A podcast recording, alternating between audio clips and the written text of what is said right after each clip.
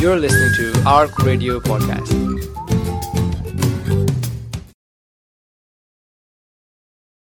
وما أرسلناك إلا رحمة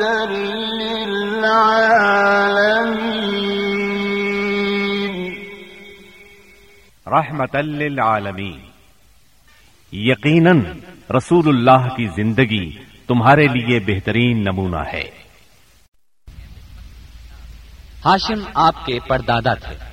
بہت دولت مند ہونے کے ساتھ ساتھ سخاوت مربت اور احسان میں بھی بے مثال تھے۔ ہاشم کہلانے کی وجہ یہ تھی کہ ان کے عہد میں ایک مرتبہ مکہ مکرمہ میں قحط پڑ گیا۔ یہ فلسطین گئے اور اونٹوں پر آٹے کی بہت سی بوریاں لاٹ لائے۔ بہت سے اونٹ ذبح کیے۔ ان کا شوربہ تیار کیا۔ روٹیاں پکوائیں۔ ان روٹیوں کو شوربے میں بھگو بھگو کر اہل شہر کو کھلاتے رہے۔ عرب اس کھانے کو حشیم اور سرید کہتے ہیں۔ یہ سلسلہ ایک مدت تک جاری رہا۔ اسی وجہ سے ان کا نام ہاشم پڑ گیا۔ وہ حاجیوں کی خدمت اور مہمان نوازی میں بھی بڑھ چڑھ کر حصہ لیتے تھے۔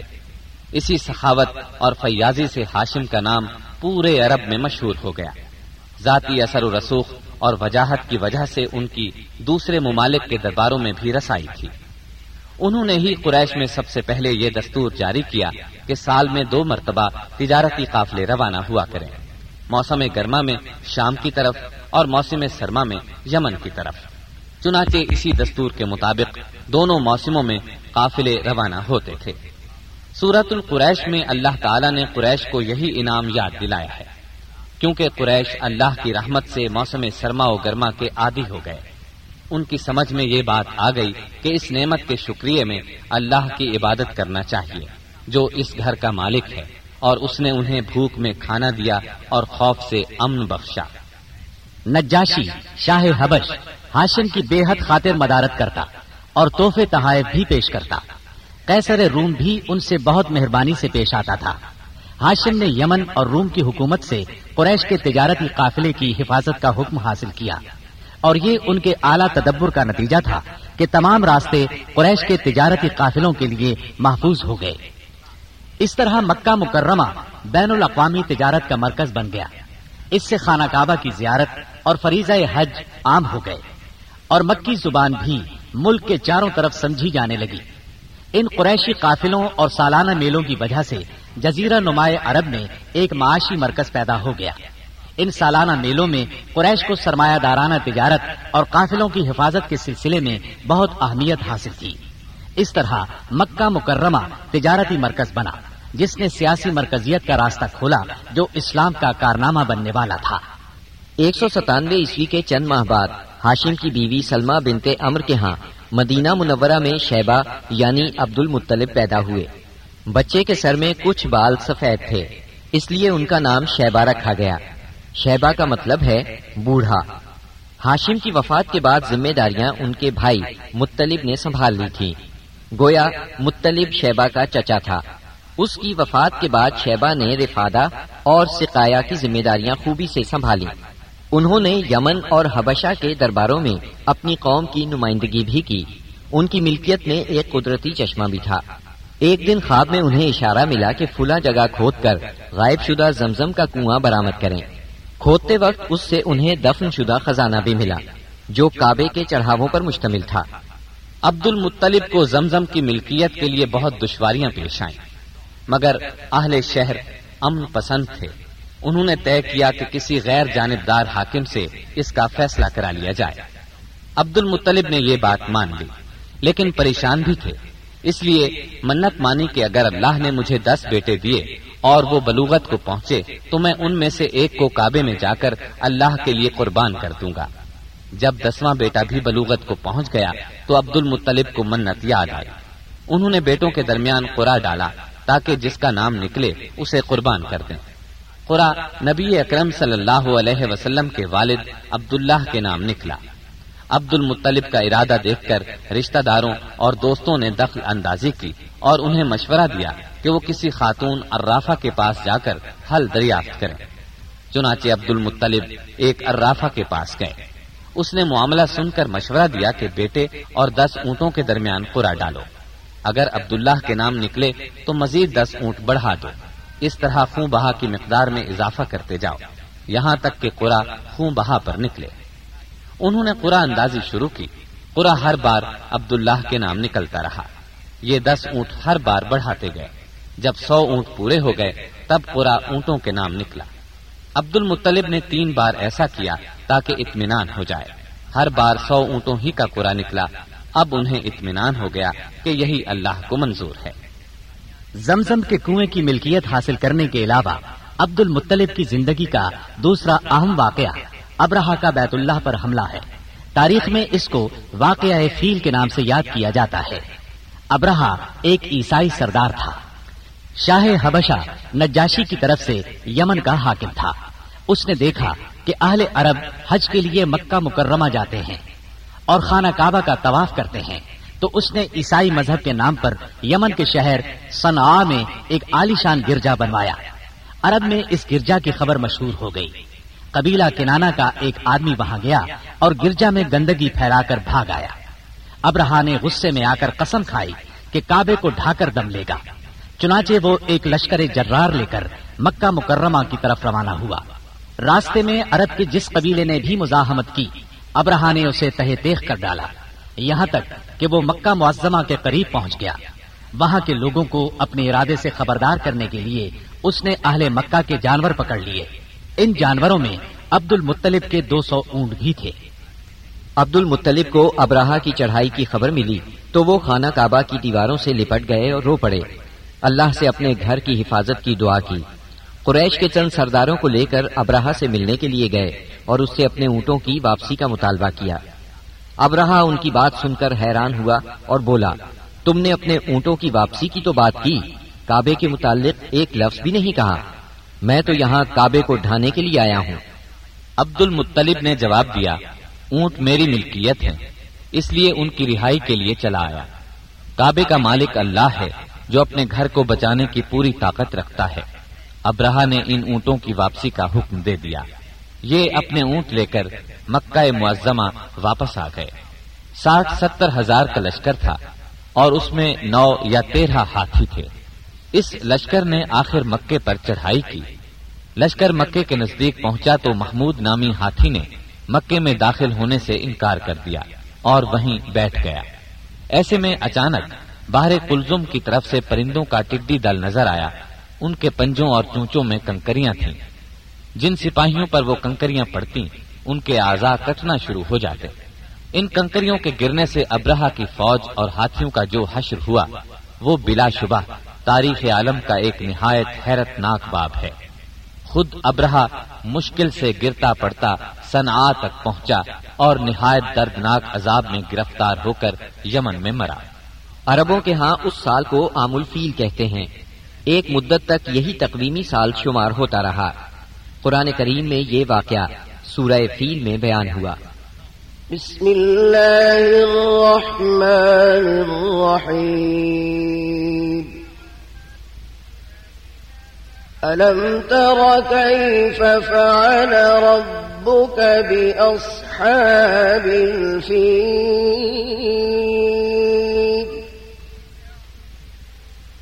ألم يجعل كيدهم في توليد وأرسل عليهم طيرا أبابيل ترميهم بحجارة من سجيل فجعلهم كعصف مأكول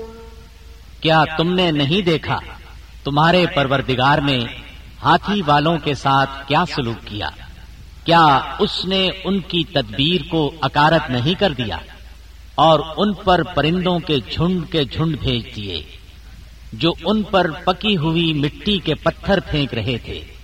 پھر ان کا یہ حال کر دیا، جیسے جانوروں کا کھایا ہوا بھوسا۔ واقعہ فیل کے پچاس پچپن دن بعد عبد المطلب کعبے کا طواف کر رہے تھے کہ انہیں پوتے کی ولادت کی خوشخبری ملی۔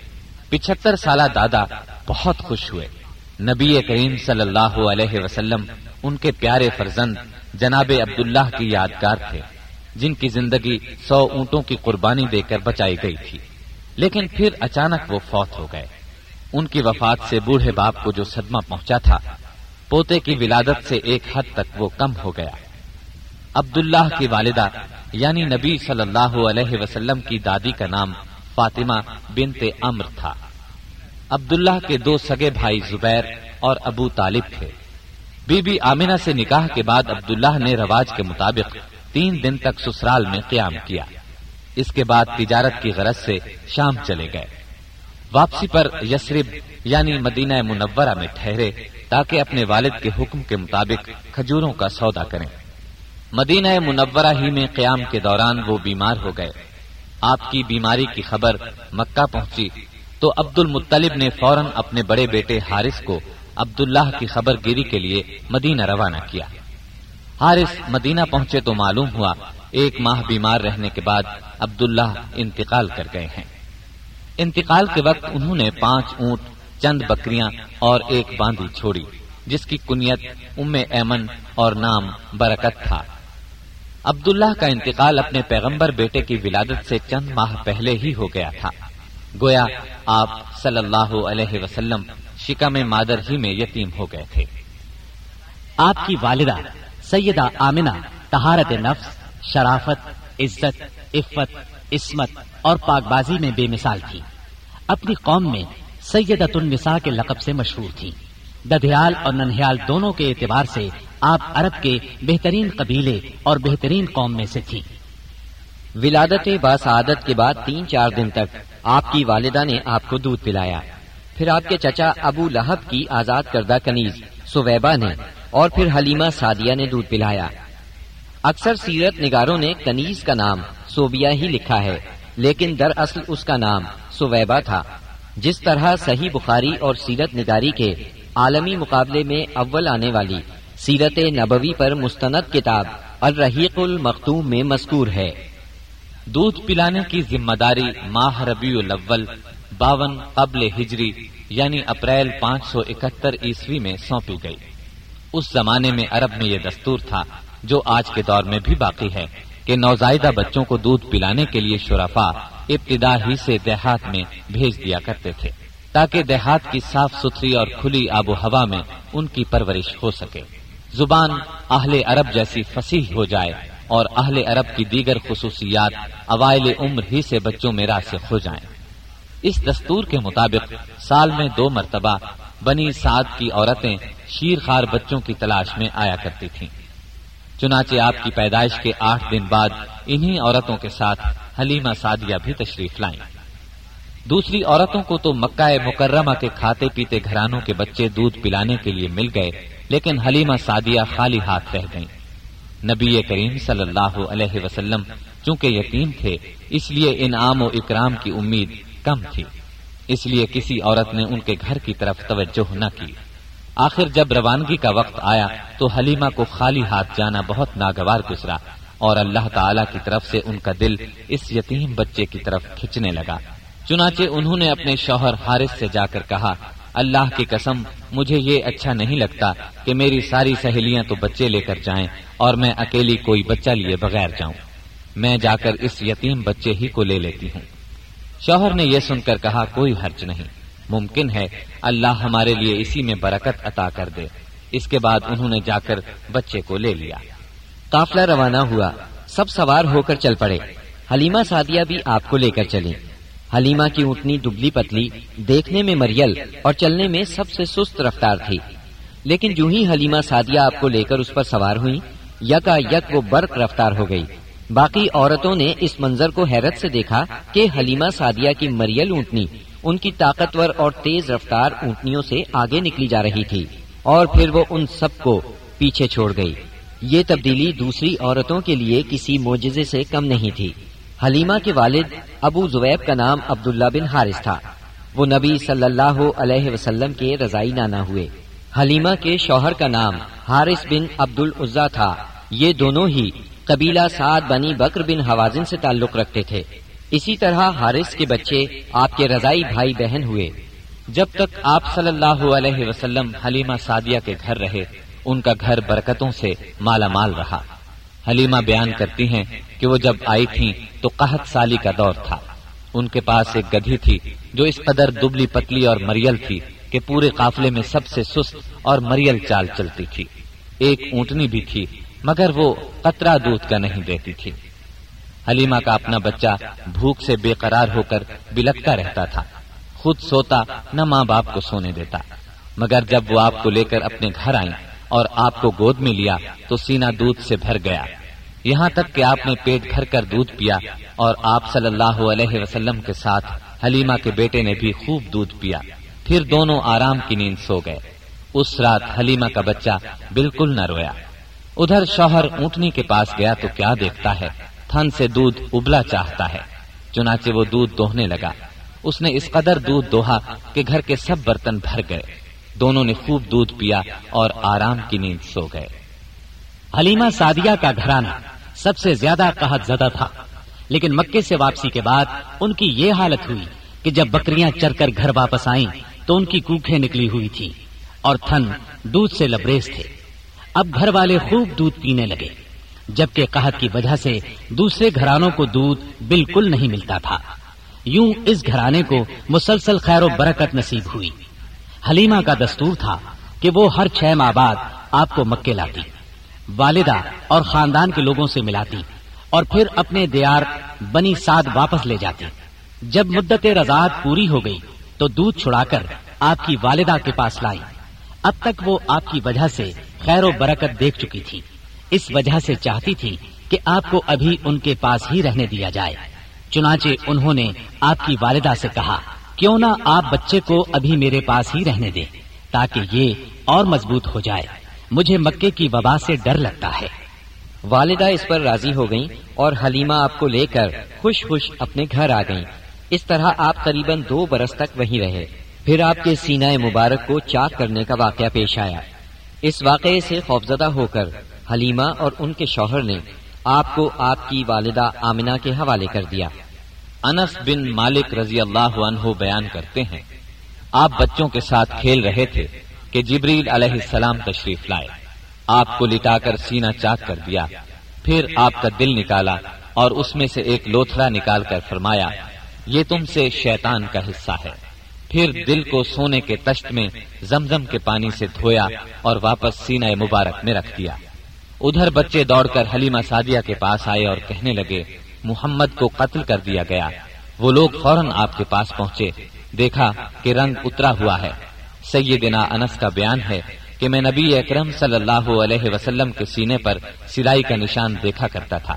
اس واقعے کے بعد آپ کو مکے پہنچا دیا گیا اور آپ نے اپنی ماں کے سایہ محبت میں اپنے خاندان کے اندر کوئی دو برس گزارے۔ پھر والدہ، دادا اور ام ایمن کے ساتھ مدینہ منورہ کا سفر کیا۔ جہاں آپ کے والد کی قبر بھی تھی اور دادا کا ننھیال بھی تھا۔ آپ مدینے میں ایک ماہ رہ کر واپس ہوئے تو راستے میں آپ کی والدہ بیمار ہو گئیں اور مقام ابوا پہنچ کر انتقال کر گئیں۔ انا للہ و انا الہ راجعون۔ انہیں وہیں دفن کیا گیا۔ اب بوڑھے عبد المطلب آپ کو لیے مکے پہنچے۔ ان کے دل پر آپ کی والدہ کی وفات کی وجہ سے گہرا اثر تھا۔ آپ کے لیے ان کے دل میں ایسی محبت پیدا ہوئی کہ خود ان کے اپنے بیٹوں کے لیے ویسی محبت نہ تھی۔ وہ آپ کی بہت قدر کرتے، اپنی اولاد سے بڑھ کر چاہتے، خوب اکرام کرتے، اپنے لیے تیار کرائے گئے خاص فرش پر انہیں بٹھاتے، اس فرش پر کسی اور کو نہ بیٹھنے دیتے، پیٹھ پر ہاتھ پھیرتے، آپ کی نقل و حرکت دیکھ کر خوش ہوتے۔ انہیں یقین تھا کہ مستقبل میں آپ کی نرالی شان ہونے والی ہے، لیکن ابھی آپ کی عمر آٹھ برس دو مہینے کی ہوئی تھی کہ عبد المطلب بھی انتقال کر گئے۔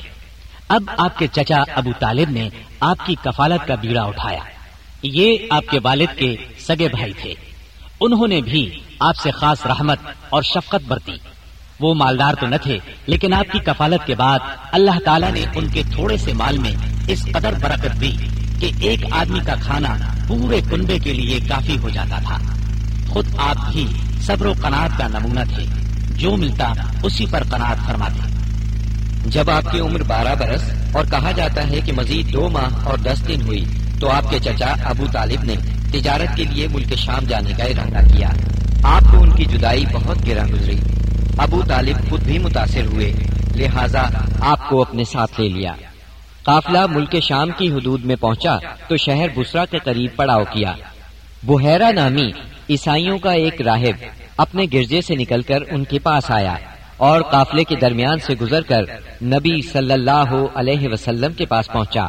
پھر آپ کا ہاتھ پکڑ کر بولا، یہ دنیا کے سردار ہیں، پروردگار عالم کے رسول ہیں، اللہ انہیں رحمت عالم بنا کر بھیجے گا۔ میں انہیں مہر نبوت سے بھی پہچانتا ہوں۔ یہ کندھے کے نیچے نرم ہڈی کے پاس سیب کی طرح ہے۔ اور ہم اس کا ذکر اپنی کتابوں میں بھی پاتے ہیں۔ پھر اس نے قافلے کی دعوت کی اور ابو طالب سے کہا، انہیں یہاں سے واپس بھیج دیں، ملک شام نہ لے جائیں، کیونکہ انہیں یہودیوں سے خطرہ ہے۔ اس پر ابو طالب نے غلاموں کے ہمراہ آپ کو مکے بھیج دیا۔ جب آپ کی عمر پندرہ برس ہوئی، تو زیقات کے مہینے میں اکاس کے بازار میں ایک لڑائی ہوئی۔ اس لڑائی میں ایک طرف قریش کے قبائل تھے اور دوسری طرف قیس اور اعلان کے قبائل تھے۔ دونوں میں گھمسان کا رن پڑا۔ فریقین کے کتنے ہی آدمی مارے گئے۔ لیکن پھر انہوں نے سلح کر لی۔ اس جنگ کا نام جنگ فجار ہے۔ یہ نام اس لیے مشہور ہوا کہ اس میں حرام مہینے کی حرمت پامال کی گئی۔ فجار نام کے واقعات چار بار پیش آئے۔ ہر سال ایک واقعہ پیش آتا رہا۔ جنگ فجار والا واقعہ آخری تھا۔ اس سے پہلے کے تین واقعات میں ہلکے پھلکے جھگڑے ہوئے۔ والد سے وراثت میں جو کچھ ملا تھا اس سے کچھ نہیں ہو سکتا تھا۔ چنانچہ جو ہی آپ ہلکے پھلکے کام کرنے کے لائق ہوئے، اپنے رضائی بھائیوں کے ساتھ دیارے بنی سعد میں بکریاں چرانے لگے۔ پھر جب مکہ معظمہ آئے، تو وہاں بھی چند قیرات کے عوض اہل مکہ کی بکریاں چرائیں۔ قیرات ایک دینار کا بیسواں یا چوبیسواں حصہ ہوتا ہے، جس کی قیمت اس زمانے میں بمشکل اسی نوے روپے سمجھ لیں۔ کم عمری میں بکریاں چرانا انبیاء کی سنت ہے۔ ایک بار عہد نبوت میں آپ نے فرمایا، کوئی بھی نبی نہیں گزرا، مگر اس نے بکریاں ضرور چرائیں۔ پھر جب آپ جوان ہو گئے تو تجارت شروع کی۔ بعض روایات کی روح سے آپ صاحب بن ابی صاحب کے ساتھ مل کر تجارت کرتے تھے۔ آپ تجارت میں بہترین ساتھی تھے۔ لین دین کے معاملے میں لڑتے جھگڑتے تھے، نہ بحث کرتے تھے۔ تمام معاملات میں آپ حد درجے امانت دار سچے اور پرہیزگار مشہور تھے۔ زندگی کے سبھی میدانوں میں آپ کا یہی طریقہ تھا۔ اسی بنا پر آپ کا لقب ہی امین مشہور ہو گیا تھا۔ ان تمام وجوہات کی بنا پر آپ کی شہرت سن کر سیدہ خدیجہ نے آپ کو تجارت کے لیے اپنے مال کی پیشکش کی۔ وہ عزت اور مال دونوں لحاظ سے قریش کی ایک مؤثر خاتون تھی۔ لوگوں کو اجرت دے کر اپنا مال تجارت کے لیے بھیجا کرتی تھی۔ اس پیشکش کے ساتھ انہوں نے یہ بھی کہا کہ وہ آپ کو سب سے اچھی اجرت دیں گی۔ چنانچہ آپ نے ان کے غلام میسرا کے ساتھ شام کا سفر کیا۔ وہاں خرید و فروخت کی۔ اس خرید و فروخت میں بہت زیادہ نفع ہوا۔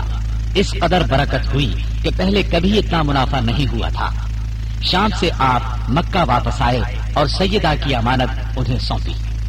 سیدہ خدیجہ نے امانت اور برکت کا یہ حال دیکھا تو حیرت زدہ رہ گئیں۔ ادھر میسرا نے بھی آپ کی باتیں انہیں بتائیں۔ تب سیدہ نے محسوس کر لیا کہ انہیں ان کی مراد مل گئی ہے۔ چنانچہ انہوں نے آپ سے اپنی سہیلی کے ذریعے سے شادی کی خواہش ظاہر کی۔ انہوں نے سیدہ خدیجہ کے چچا امر بن اسد کو پیغام بھیجا۔ اس طرح بات طے ہوئی۔ نکاح کا خطبہ ابو طالب نے پڑھا۔ اس میں اللہ کی حمد و ثنا کی، پھر آپ کے فضل و شرف کا ذکر کیا۔ اس کے بعد ایجاب و قبول کے الفاظ کہے اور مہر بیان کیا۔ یہ ملک شام کے سفر سے واپسی کے دو مہینے اور چند دن بعد کی بات ہے۔ اس وقت آپ کی عمر پچیس سال تھی۔ سیدہ خدیجہ، نبی صلی اللہ علیہ وسلم کی پہلی بیوی تھی۔ ان کے جیتے جی آپ نے کسی اور سے شادی نہ کی۔ آپ کی تمام اولاد بھی انہی سے ہوئی۔ صرف ابراہیم ماریا قبطیہ سے ہوئے۔ آپ کی اولاد کے نام یہ ہیں۔ پہلے قاسم پیدا ہوئے، پھر زینب، پھر رقیہ، پھر ام کلثوم، پھر فاطمہ، پھر عبداللہ۔ بعض مورخوں نے تعداد اولاد اور اولاد کی ترتیب اس سے مختلف بھی لکھی ہے۔ آپ صلی اللہ علیہ وسلم کے تمام لڑکے بچپن میں فوت ہو گئے۔ البتہ تمام بچیوں نے عہد نبوت کو پایا، اسلام لائی اور ہجرت بھی کی اور سب کی سب آپ کی زندگی ہی میں انتقال کر گئی صرف سیدہ فاطمہ آپ کے چھ ماہ بعد فوت ہوئی۔ آپ کی عمر کا پینتیسواں سال تھا کہ ایک زوردار سیلاب آیا۔ اس سے خانہ کعبہ کی دیواریں پھٹ گئیں۔ ایک بار پہلے آگ بھی لگی تھی۔ اس لیے آگ کی وجہ سے دیواریں کمزور ہو چکی تھیں۔ اب قریش نے فیصلہ کیا کہ خانہ کعبہ کی نئے سرے سے تعمیر کی جائے۔ اس موقع پر انہوں نے فیصلہ کیا کہ اس تعمیر میں صرف حلال مال ہی خرچ کریں گے۔ چنانچہ رنڈی کی اجرت، سود کی دولت اور کسی کا ناحق لیا ہوا مال اس میں استعمال نہیں کریں گے۔ انہیں خانہ کعبہ گراتے ہوئے ڈر بھی لگ رہا تھا کہ کہیں اللہ کا عذاب نہ ٹوٹ پڑے۔ آخر کار ولید بن مغیرہ نے یہ کہہ کر ڈھانا شروع کر دیا کہ اللہ مسلحین کو ہلاک نہیں کرتا۔ جب لوگوں نے دیکھا کہ اسے کچھ نہیں ہوا، تو وہ بھی اس کام میں شریک ہو گئے اور سیدنا ابراہیم علیہ السلام والی بنیاد تک خانہ کعبہ گرا ڈالا۔ اس کے بعد تعمیر شروع کی۔ تعمیر کے لیے ہر قبیلے کا الگ الگ حصہ مقرر تھا۔ معززین اپنے کاندھوں پر پتھر لاتے اور ڈھیر لگاتے۔ نبی کریم صلی اللہ علیہ وسلم اور آپ کے چچا عباس بھی پتھر ڈھو رہے تھے۔ تعمیر کا کام باقوم نامی ایک رومی معمار کر رہا تھا۔ مال چونکہ اس قدر جمع نہ ہو سکا تھا کہ سیدنا ابراہیم علیہ السلام والی بنیادوں پر تعمیر مکمل کی جا سکتی۔ اس لیے شمال کی طرف سے قریباً چھ ہاتھ چھوڑ کر اس پر ایک چھوٹی سی دیوار اٹھا دی گئی تاکہ علامت باقی رہے کہ یہ بھی خانہ کعبہ کا حصہ ہے اس کو ہجر اور حتین کہتے ہیں